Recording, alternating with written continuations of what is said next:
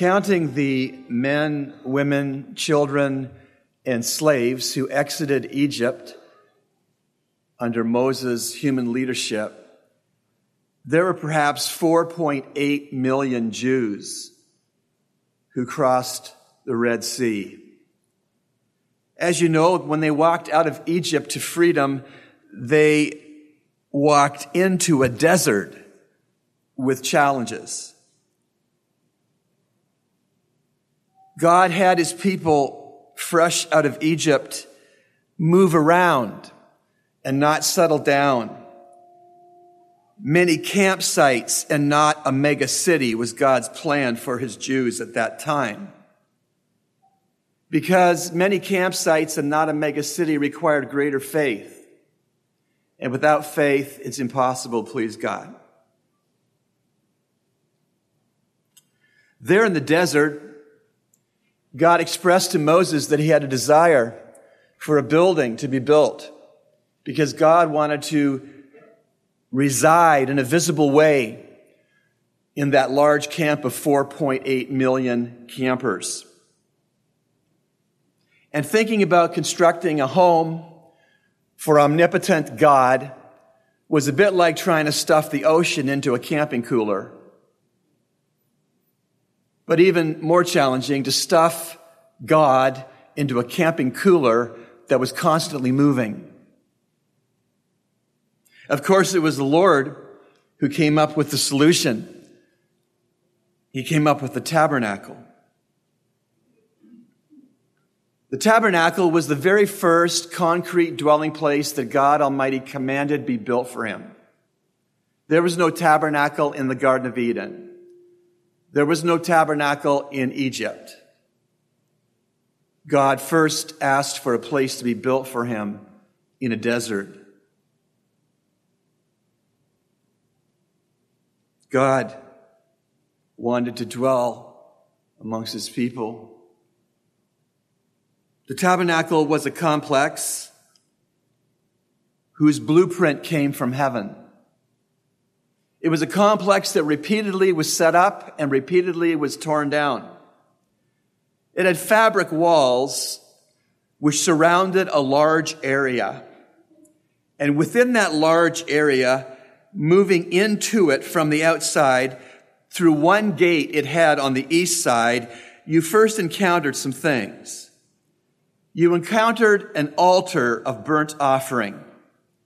Then as you move slowly westward into the complex, past the altar of burnt offering, you got further in to see a lot of bronze.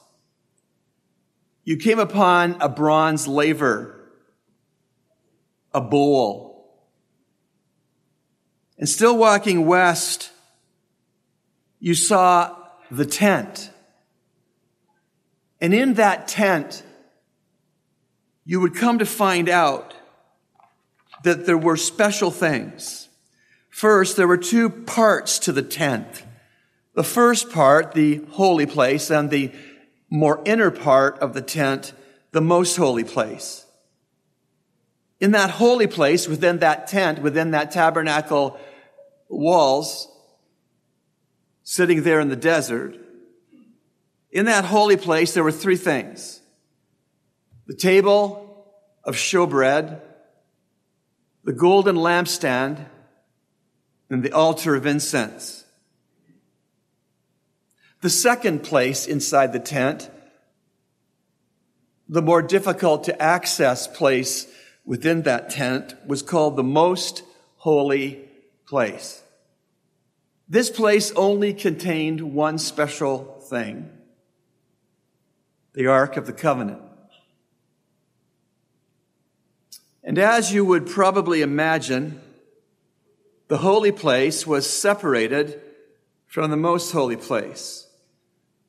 But what might surprise you and what you might not imagine to be the divider between the holy place and the most holy place was a simple curtain. A simple curtain. I want your mind's eye to travel with me further into the tabernacle and its details I'm going to make some observations about the tabernacle that God prescribed be built for him as a place for him to visibly dwell among 4.8 million people in a desert. Because when we look at the tabernacle, we're going to see that it beautifully pointed ahead over the centuries of time to the person and to the work of the Lord Jesus. The person and the work that we will remember with memorial symbols a little later. Like a telescope helps to see you what's way ahead of you, so the tabernacle was for the Jews. And may I remind us that the Lord's Supper points back to the person and to the work of the Lord Jesus Christ like a monument, which helps us to see what happened historically. The first observation I want us to see in the tabernacle is that God literally lived in the tabernacle. He lived in the most holy place between the cherubim angels' wings, which were located on the mercy seat, which was the lid of the Ark of the Covenant.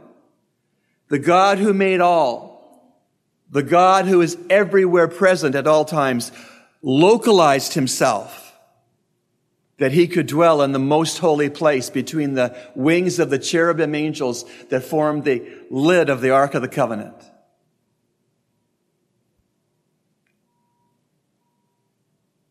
God lived in the tabernacle. The lid of the Ark of the Covenant, which had the cherubim angels in gold sculpted on top of it, is called the mercy seat. The place where God's sinning people, whether they be post exile Jews or others, the mercy seat is where God localized his presence when they came out of Egypt. Jesus Christ, our Savior, is called the mercy seat in the New Testament Gospel of John and in the Epistle to the Romans. And so now, so now God, the Holy Spirit, lives within you. Not on mercy seat, not in a tabernacle, in you, if you're saved. The second observation is the tabernacle was not outwardly beautiful. Fabric walls, plenty of stakes in the ground, and plenty of guy ropes. Something we often fail to notice is what Isaiah 53, verse 2 predicted about our Messiah Jesus' appearance there is no beauty that we should desire him. Jesus' handsomeness was of character and heart and not necessarily of his outward appearance. The tabernacle was not outwardly beautiful. The third observation, the tabernacle was where God lived with Israel only in an early part of the Old Testament. In the New Testament, John chapter 1 verse 14 tells us that Jesus tabernacled among the persons who were on earth when he came the first Christmas. John 1:14 and the word became flesh and dwelt, literally tabernacled among us. And we beheld his glory, the glory of the only begotten Father, full of grace and truth. The fourth observation there were four main building materials which made up the Old Testament tabernacle. God, in his gracious, detailed blueprint of what the tabernacle should look like and what it should be built of, gave them four building materials. Wood, gold, silver, and bronze. Each of these four building materials were symbolic of things. The wood, Christ's humanity. The gold, God's holiness. The silver, Christ's redemption. And the bronze, God's judgment. Wood, gold, silver, bronze, Christ's humanity, Christ's holiness, Christ's redemption, and Christ's judgment. The fifth observation is that you could only enter the tabernacle by one gate located on the east side of the tabernacle. After you entered the tabernacle through that one east gate, everything that you first encountered was bronze. Everything had to do with you remembering God's right to judge sin. The first thing you would have seen were the bronze pillars. You also would have seen the bronze altar you also would have seen the bronze laver, a large bowl. Even the outer courtyard's posts of the tabernacle were set in bronze sockets. Holy God made his point, and he did so with a bronze exclamation point. You simply cannot worship God or commune with God or serve God without first facing up to your sins, without first being cleansed. We know, but may we no, never grow dull to Romans 3:23 for all have sinned and fall short of the glory of God. The sixth observation once you as an Israelite were washed, once you were allowed to move past the things of bronze, which stood for God's judgment, then you came to the door of the inside tent, which housed the holy place and the most holy place. In John 4 verse 24, Jesus told a woman, a wayward woman, who was trying to understand proper worship, Jesus said this God is spirit, and those who worship him must worship him in spirit and in truth. As it was back then, so it still is today in 2018. It is only the washed believer who can worship. It's only the forgiven believer who can praise.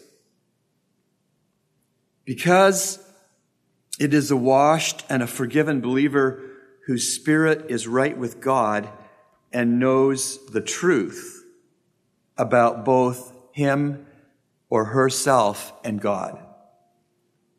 It's that person who encounters, as it were, the bronze tabernacle furniture and realizes God has every right to judge sin, who acknowledges personal sin, confesses personal sin, experiences personal forgiveness of personal sin, that is the person who is in the proper place to fellowship with the Lord and to serve the Lord with gladness.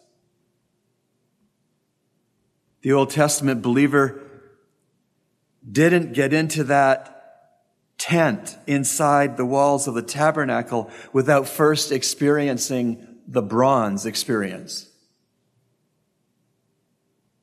The reality that God has the prerogative and the necessity to judge sin.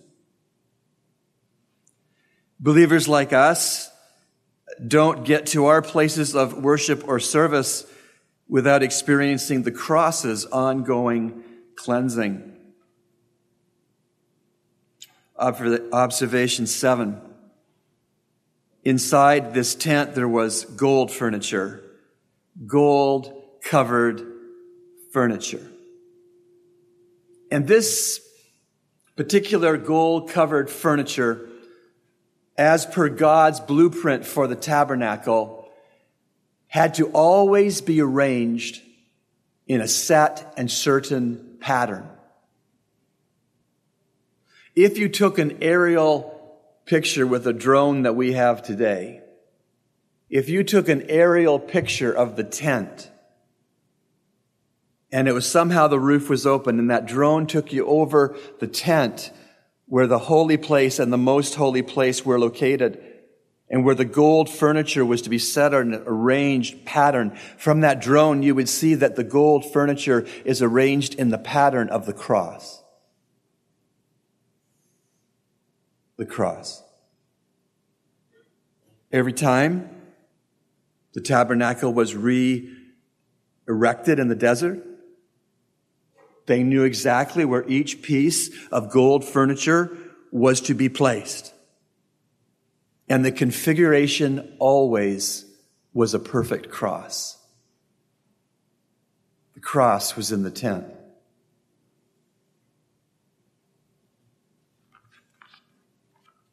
In John chapter 3, verses 14 to 16, we hear Jesus teaching. As Moses lifted up the serpent in the wilderness, even so must the Son of Man be lifted up, so that whoever believes will in him have eternal life. For God so loved the world that he gave his only begotten Son, that whoever believes in him shall not perish, but have eternal life. Moses' snake was lifted up on a pole and the Israelites were healed of their diseases by trusting in it. Later, God's Son was lifted up on a cross, and both believing Jews and believing Gentiles were forgiven of our sins by trusting Him. There's so much more that could be said, but the bottom line is this. Christ is pictured in the Old Testament tabernacle. The cross was in the tent. Observation eight. In the tabernacle days, all salvation came by entering through the one and only gate on the east side. Jesus said of himself in John 10 verse 9, I am the gate. Whoever enters through me will be saved.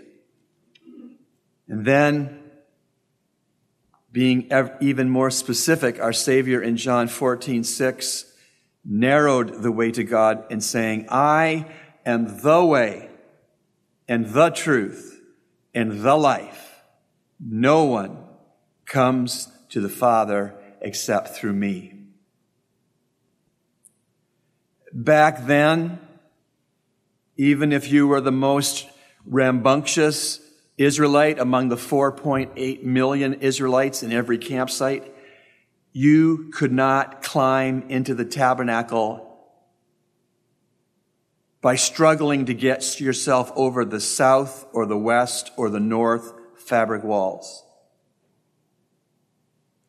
You simply had to walk in the one and only available gate which was open to you on the east side of the complex. Back then, no, matter how sincere and devoted a Jew might have been, their own ways to get into the tabernacle were unacceptable. Only God's way was accepted. And of course, similarly, we can't climb into God's salvation struggling to keep rules or working to be enlightened or being better than someone else or doing some good works to work off what some people call karma or bad life or doing more good than bad. All of those ways are our ways, and none of those ways are God's ways, and none of those ways are acceptable ways. Just like access to the tabernacle was restricted, access to salvation is restricted. But so available. All the Israelites had to do was walk through the flap in the outer uh, fabric wall on the east side. All that anyone now has to do to walk into God's salvation and peace with God and forgiveness in heaven one day is to come through the one gate, the Lord Jesus Christ. And I would dare hope that all of our ministries would remind persons in those ministries of that fact repeatedly. May we never assume that everybody in any of our ministries that they're all saved. You might be surprised.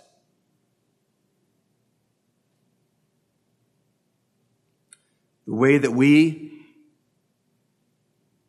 access the salvation only Christ can give is that we walk through Him as the open gate. We walk to Mount Calvary as His only cross that was typified in the most, the holy of holy places in the tabernacle. The cross was in the tent.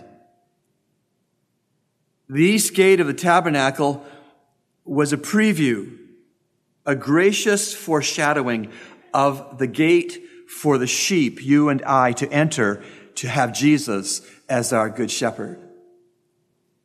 And so it's very clear we see Christ in the Old Testament tabernacle's details, and now we get ready to come to the Lord's Supper. Believers in Jesus are to come to this table. Others who are not yet believers in Jesus are not to come to this table until they become believers in Christ.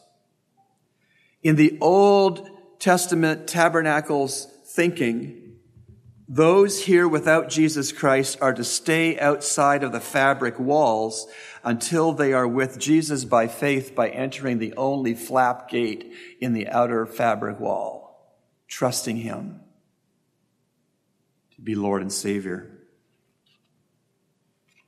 And still, back in the tabernacle times, the Old Testament priest had to enter the tabernacle's most holy place with blood.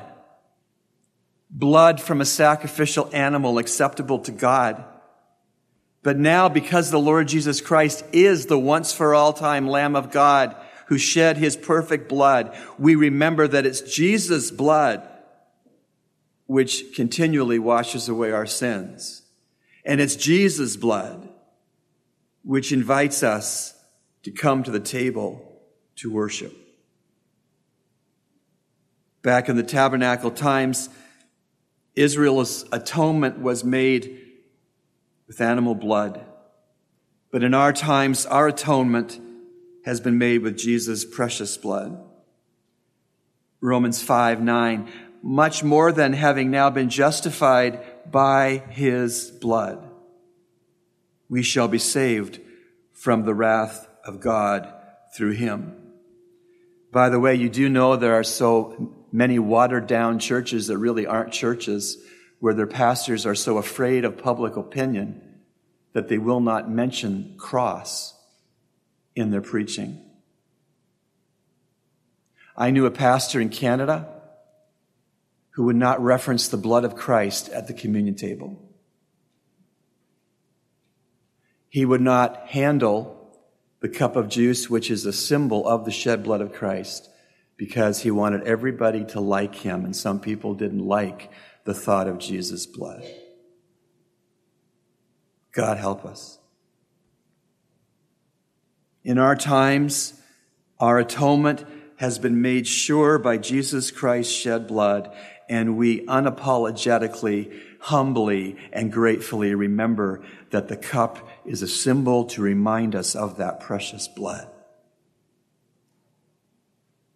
And so, the cross was in the tent. May I state the obvious? The cross should also be in you. because you are a tent. God says so. You are a tent. For we know that if the earthly tent, which is our house, is torn down, we have a building from God, a house not made with hands, eternal in the heavens. You're a tent. For indeed, while we are in this tent, we groan, being burdened because we do not want to be unclothed, but to be clothed, in order that what is mortal may be swallowed up by life. You're a tent. And so am I. 1 Corinthians 5, 1 and verse 4 told us that. Your body is a tent. And just like there was a tent in the tabernacle tent, there should be a tent in your tents. There should be a cross in your tents. The cross of Christ should have a central place in your tent, your life. The cross inside of you, inside of you who are a tent, should make a difference in your new life in Christ. Jesus' cross should be your wisdom, and Jesus' cross should be the source of your love. Jesus' cross should be your life's message, and Jesus' cross should be your true north. Jesus' cross should be your power over yourself and over Satan. Jesus' cross should be your power over the world. Jesus' cross should be your only boast. And Jesus' cross should be the basis of your identity. Jesus' cross should be the way you order all the furniture of your life. 1 Corinthians 1 23 and 24. Paul said, But we preach Christ crucified, to Jews a stumbling block, and to Gentiles foolishness. But to those who are the called, both Jews and Greeks, Christ, the power of God and the wisdom of God. Galatians 2:20 I have been crucified with Christ and it is no longer I who live but Christ lives in me. And the life which I now live in the flesh I live by faith in the son of God who loved me and gave himself up for me. The cross should be how you arrange all the furniture of your life. Galatians 6:14 May it never be that I would boast except in the cross of our Lord Jesus Christ, through which the world has been crucified to me and I to the world. The tent had a cross inside of it.